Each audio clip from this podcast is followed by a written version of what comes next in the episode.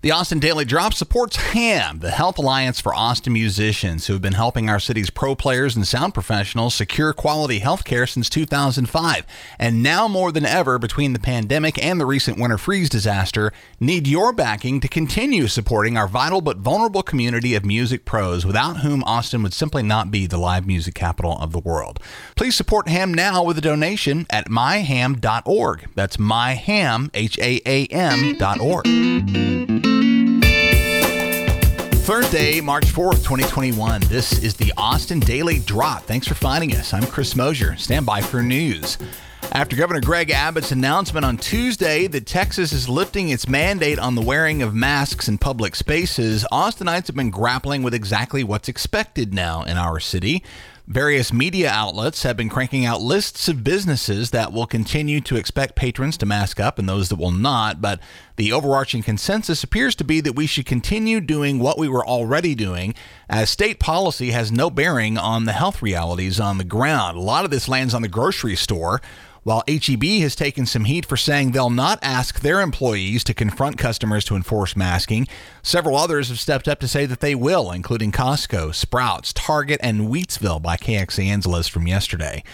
On the education front, the Texas Education Agency, or TEA, is saying that local school boards across the state can continue to mandate that their staff and students wear masks on their campuses, which is exactly what the Austin Independent School District has decided to do, and in fact announced within a couple of hours of Tuesday's announcement from the governor. Even bigger news for Texas teachers is that they are now eligible for coronavirus vaccines after an order from the Biden administration compelled state health authorities to make it so yesterday.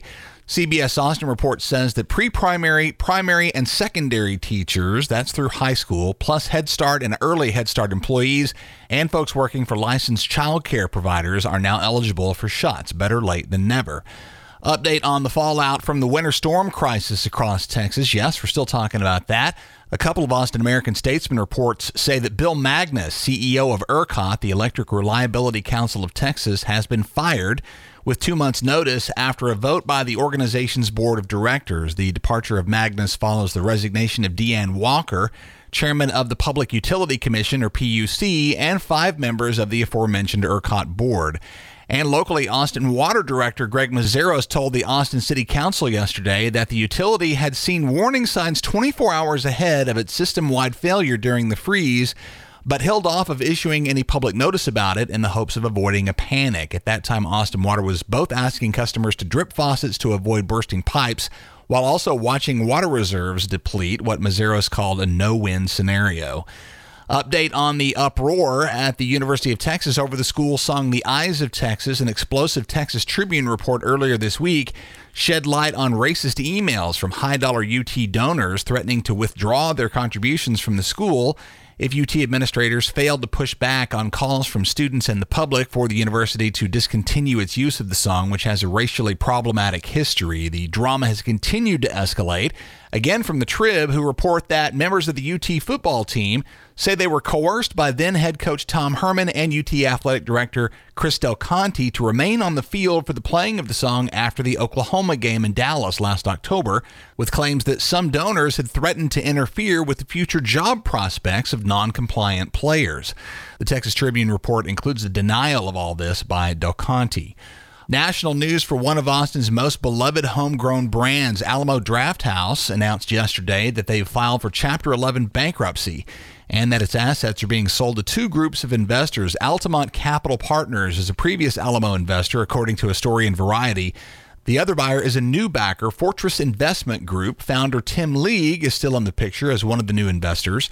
The Drafthouse chain plans to continue operations and remains hopeful it will be able to survive long enough to see the other side of the pandemic, but They've announced the closure of several underperforming theaters, and one's a heartbreaker. The iconic Ritz Alamo Theater on East 6th Street is one that will be closed. And until 6 p.m. Thursday night, we're in the middle of the annual I Live Here, I Give Here Amplify Austin charity and nonprofit fundraising blitz. A great many worthy causes in this town to support at amplifyatx.org. Last year's run came out great for the Boys and Girls Clubs of Austin, Hospice Austin, the YMCA of Austin, the Central Texas Food Bank, and lots of others. Easy to find an organization that's doing great work in whatever field you're passionate about.